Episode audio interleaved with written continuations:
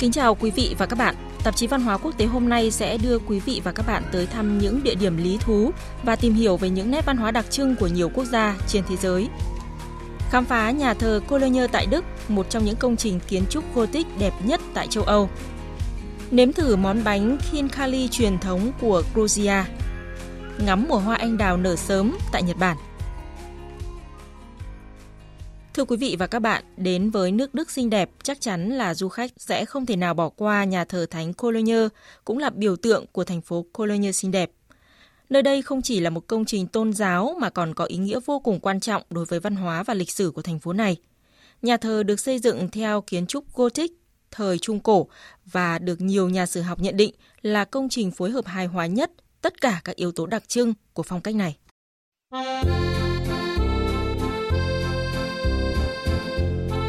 Nhà thờ Cologne là nhà thờ cao thứ hai của Đức và cao thứ ba trên thế giới với chiều cao lên tới 157 mét. Nơi đây được UNESCO công nhận là di sản thế giới vào năm 1996 và được đánh giá là một trong những công trình kiến trúc Gothic đẹp nhất tại châu Âu. Nằm ngay bên bờ sông Ranh thơ mộng, nhà thờ Cologne gây ấn tượng bởi kiến trúc đồ sộ, nổi bật với hai tòa tháp đôi cổ kính cao vút có đỉnh mái nhọn. Hai tòa tháp này có tổng diện tích khổng lồ lên tới 7.000 m2 và đến nay đây vẫn là kỷ lục của nhà thờ Cologne mà chưa công trình nào có thể vượt qua được. Toàn bộ mặt tiền của nhà thờ đều được lát đá cẩm thạch, cửa sổ cao với nhiều ô kính, với đỉnh là mái vòm cũng chính là đặc trưng của phong cách xây dựng Gothic. Với cách thiết kế này, không gian bên trong có thể thu được rất nhiều ánh sáng tự nhiên.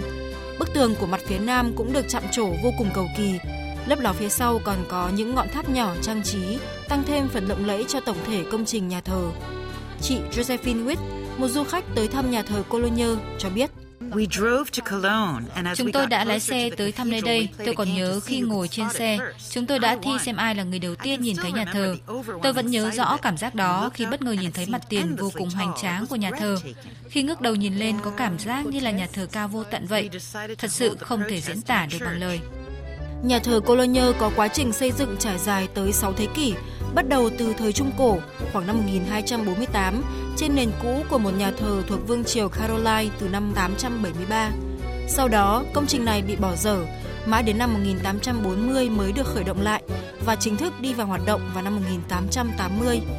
Bước vào bên trong nhà thờ là một không gian vô cùng cổ kính, trang nghiêm, khác hẳn với khung cảnh nhộn nhịp và hiện đại bên ngoài – Cả bốn bức tường nhà thờ cùng với các khung cửa sổ kính đều được vẽ tranh, kể những câu chuyện thú vị về các vị thánh, về sự ra đời của Chúa Giêsu hay ngày Chúa hồi sinh.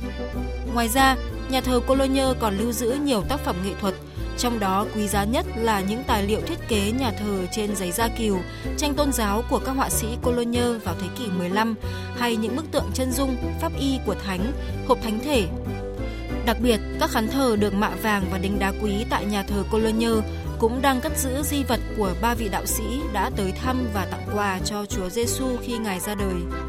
Không chỉ là một công trình kiến trúc nổi tiếng, nhà thờ lớn Cologne còn mang ý nghĩa vô cùng sâu sắc về tâm linh và tinh thần đối với người dân Đức. Chị Angela Scosser, hướng dẫn viên tại nhà thờ Cologne, chia sẻ, nơi đây đã trải qua 14 lần bị đánh bom do chiến tranh, trải qua bao thăng trầm của lịch sử, nhưng đến nay vẫn còn đứng vững và đã trở thành biểu tượng của sức mạnh và sự đoàn kết. Khi chiến tranh xảy ra, thành phố với đầy kiêu hãnh và cũng là một trong những nơi cổ kính nhất của Đức đã không còn nữa. Đúng ra mọi người đã có thể rời đi tới nơi khác, nhưng việc nhà thờ vẫn còn đứng vững đã cho thấy mọi người dân hy vọng và niềm tin rằng mình cũng sẽ vượt qua khó khăn và họ quyết định ở lại với thành phố này để tái thiết. Do đó, tôi nghĩ nhà thờ thực sự đã đem đến sức mạnh và sự dũng cảm cho người dân nơi đây. Nhà thờ Cologne cũng là địa điểm thư giãn lý tưởng. Ban ngày, du khách có thể dạo quanh nhà thờ, dừng chân nơi sân rộng để chiêm ngưỡng toàn bộ kiến trúc của nhà thờ. Còn khi màn đêm buông xuống, dưới ánh sáng lấp lánh của dòng sông Ranh, nhà thờ Cologne lại hiện lên với vẻ đẹp thần bí, thu hút sự tò mò của bất cứ ai đi qua nơi đây.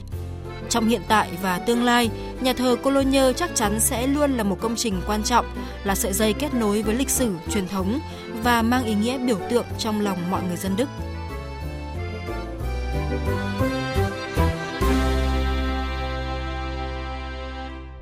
Thưa quý vị và các bạn, ẩm thực là một nét đẹp văn hóa rất đáng trân trọng của hầu hết các quốc gia trên thế giới. Và với Georgia cũng vậy, đất nước này cũng có một món ăn rất đặc biệt mang đậm bản sắc văn hóa. Món bánh khinkali là một trong những món ăn đặc trưng của Georgia. Đây được coi là món ăn quốc hồn quốc túy ở đất nước này. Ở Georgia thì bánh khinkali không chỉ là một phần của ẩm thực mà còn là truyền thống và là một phần không thể tách rời trong văn hóa đất nước. Phần tiếp theo của chương trình tạp chí Văn hóa Quốc tế hôm nay, mời quý vị và các bạn cùng tìm hiểu về món bánh khinkali nổi tiếng của Georgia.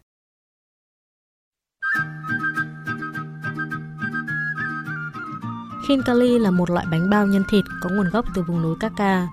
Ở các vùng núi của Georgia, món bánh này được coi là món ăn tượng trưng cho lễ cúng mặt trời và là biểu tượng cho sự chuyển động không ngừng nghỉ của cuộc sống. Bánh khinkali truyền thống có nhân được làm từ thịt cừu, lá hung tây, kết hợp với một số loại thảo mộc, có vỏ bột bao quanh và được dùng nóng. Vì vậy, đây được coi là món ăn thích hợp để dùng trong mùa đông lạnh giá. Sau này, người ta đã sáng tạo thêm nhiều loại nhân khác nhau từ thịt bò, thịt heo hoặc các loại thịt trộn với nhau cùng với thảo mộc và gia vị. Bánh sẽ được luộc chín và được thưởng thức ngay khi còn nóng. Bà Katie Brade, một đầu bếp ở Georgia cho biết, cách làm bánh khinkali thực sự là một nghệ thuật, từ việc nặn bánh cho tới quá trình luộc bánh. Chúng cần có kích thước đều nhau và số lượng nếp gấp theo đúng yêu cầu. Đặc biệt, khinkali ở mỗi vùng sẽ có số nếp gấp khác nhau và mang ý nghĩa riêng. Việc gói bánh cũng cần phải có kỹ thuật. Theo truyền thống ở vùng núi Georgia, người ta gói bánh gồm có 19 nếp gấp tượng trưng cho các tia nắng mặt trời. Ở vùng của chúng tôi thì khinkali lại được làm với 12 nếp gấp.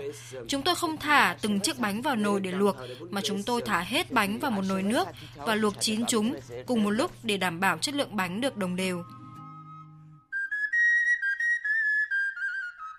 Người Georgia cũng đặt ra những quy tắc khi ăn bánh khinkali rất đặc biệt.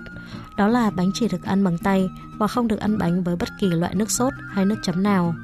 Khinkali chỉ được ăn không hoặc ăn với hạt tiêu thô. Đầu bánh được gọi là kudi, được nặn hình tròn tượng trưng cho mặt trời.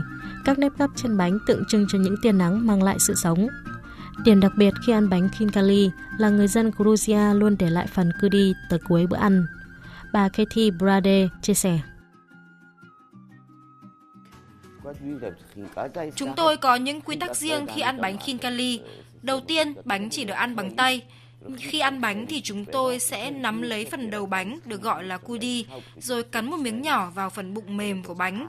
Và nước sốt trong nhân bánh không được để chảy ra bên ngoài. Đó là cách ăn bánh khinkali truyền thống của Georgia. Bà Katie cũng cho biết thêm, thực khách khi thưởng thức món bánh này cũng không được sắn ngang chiếc bánh. Nhân bánh được làm từ thịt và rau củ quả tươi. Khi bánh được luộc chín sẽ có phần nước ngọt bên trong. Nếu sắn ngang chiếc bánh, phần nước ngọt sẽ chảy ra và sẽ làm mất vị ngon của bánh. Một chiếc bánh khinkali ngon có phần vỏ luôn được giữ độ dài và nhân có độ ngon ngọt của thịt tươi, mùi thơm thoang thoảng của các loại thảo mộc đặc trưng của vùng địa Trung Hải. Chỉ khi ăn bánh đúng cách, thực khách mới hiểu hết được ý nghĩa của chiếc bánh khinkali. Ở Georgia, khinkali xuất hiện ở khắp các thị trấn, làng mạc và là một phần không thể thiếu của người dân nơi đây. Nó rất ngon, khi ăn nóng nó thực sự rất ngon. Ăn bánh khinkali là truyền thống của Georgia. Tôi nghĩ không ai ở Georgia có thể sống nếu thiếu món bánh khinkali này. Chúng rất ngon và tôi có thể ăn chúng hàng ngày. Chúng tôi rất thích khinkali.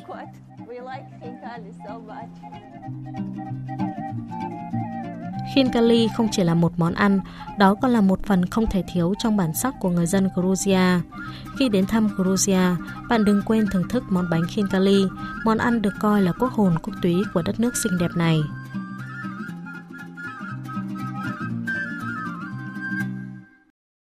Quý vị và các bạn thân mến, bắt đầu từ giữa tháng 2 này, nhiệt độ trên toàn Nhật Bản đã cao hơn bình thường và do mùa đông ấm áp dự kiến sẽ tiếp tục kéo dài nên nhiều vùng có thể sẽ có hoa anh đào nở sớm hơn. Như thường lệ thì hoa anh đào nở rộ trên khắp đất nước Nhật Bản lần lượt từ Okinawa tại phía nam tới Hokkaido ở phía bắc, thu hút du khách tới chiêm ngưỡng cảnh sắc ấn tượng này. Hoa anh đào Sakura phổ biến ở Nhật thường nở vào giữa tháng 3 đến đầu tháng 4, nhưng do mùa đông ấm áp nên ngay trong tháng 2 này, du khách đã có thể chiêm ngưỡng hoa anh đào nở sớm tại thị trấn Kawazu, tỉnh Shizuoka. Hiện hoa anh đào đã nở rộ và lễ hội hoa anh đào Kawazu sẽ kéo dài đến hết ngày 28 tháng 2 tới. Khoảng 850 cây hoa anh đào Kawazu nằm dọc sông Kawazu là địa điểm lý tưởng để người dân địa phương và du khách tới thưởng ngoạn và tham gia lễ hội hoa anh đào nở sớm có màu hồng siêu ngọt ngào, khiến nhiều du khách háo hức chụp ảnh. Ngoài ra tham dự lễ hội hoa anh đào, du khách còn được thưởng thức bánh manchu là một loại bánh ngọt đặc trưng của Nhật, chỉ bán số lượng nhất định vào mùa hoa anh đào nở. Lớp vỏ bánh màu hồng giống như màu sắc hoa sakura. Một số du khách địa phương chia sẻ. Những bông hoa anh đào này thật đẹp. Chúng tôi rất vui vì có thể đến đây cùng các thành viên trong gia đình. Chúng tôi đã chụp các bức ảnh gia đình với hoa anh đào. Thật tuyệt vời khi được ngắm nhìn những bông hoa anh đào màu hồng đung đưa trong gió. Tôi đã đi bộ dọc theo bờ sông và ngắm nhìn những bông hoa anh đào và rất thích thú vì vẻ đẹp của nó. Thật đáng để chiêm ngưỡng cảnh tượng thiên nhiên đẹp tuyệt vời này. Ngoài ra thì đến với lễ hội hoa anh đào năm nay, tôi cũng thấy có rất nhiều quầy hàng bán món bánh truyền thống, khiến cho tôi thấy háo hức và đã quyết định phải ghé qua và thưởng thức một món bánh trông giống như hoa anh đào này. Theo cơ quan khí tượng Nhật Bản, dự báo mùa hoa anh đào năm nay sẽ bắt đầu nở rộ khoảng giữa tháng 3 tới. Dự kiến hoa sẽ nở ở Tokyo vào ngày 18 tháng 3, tiếp theo là các thành phố Fukuoka vào ngày 19 tháng 3, Nagasaki và Yokohama vào ngày 20 tháng 3, Nagoya vào ngày 21 tháng 3 và Osaka vào ngày 22 tháng 3. Hoa anh đào thường rộ rộ nhất từ 5 đến 10 ngày sau khi nở.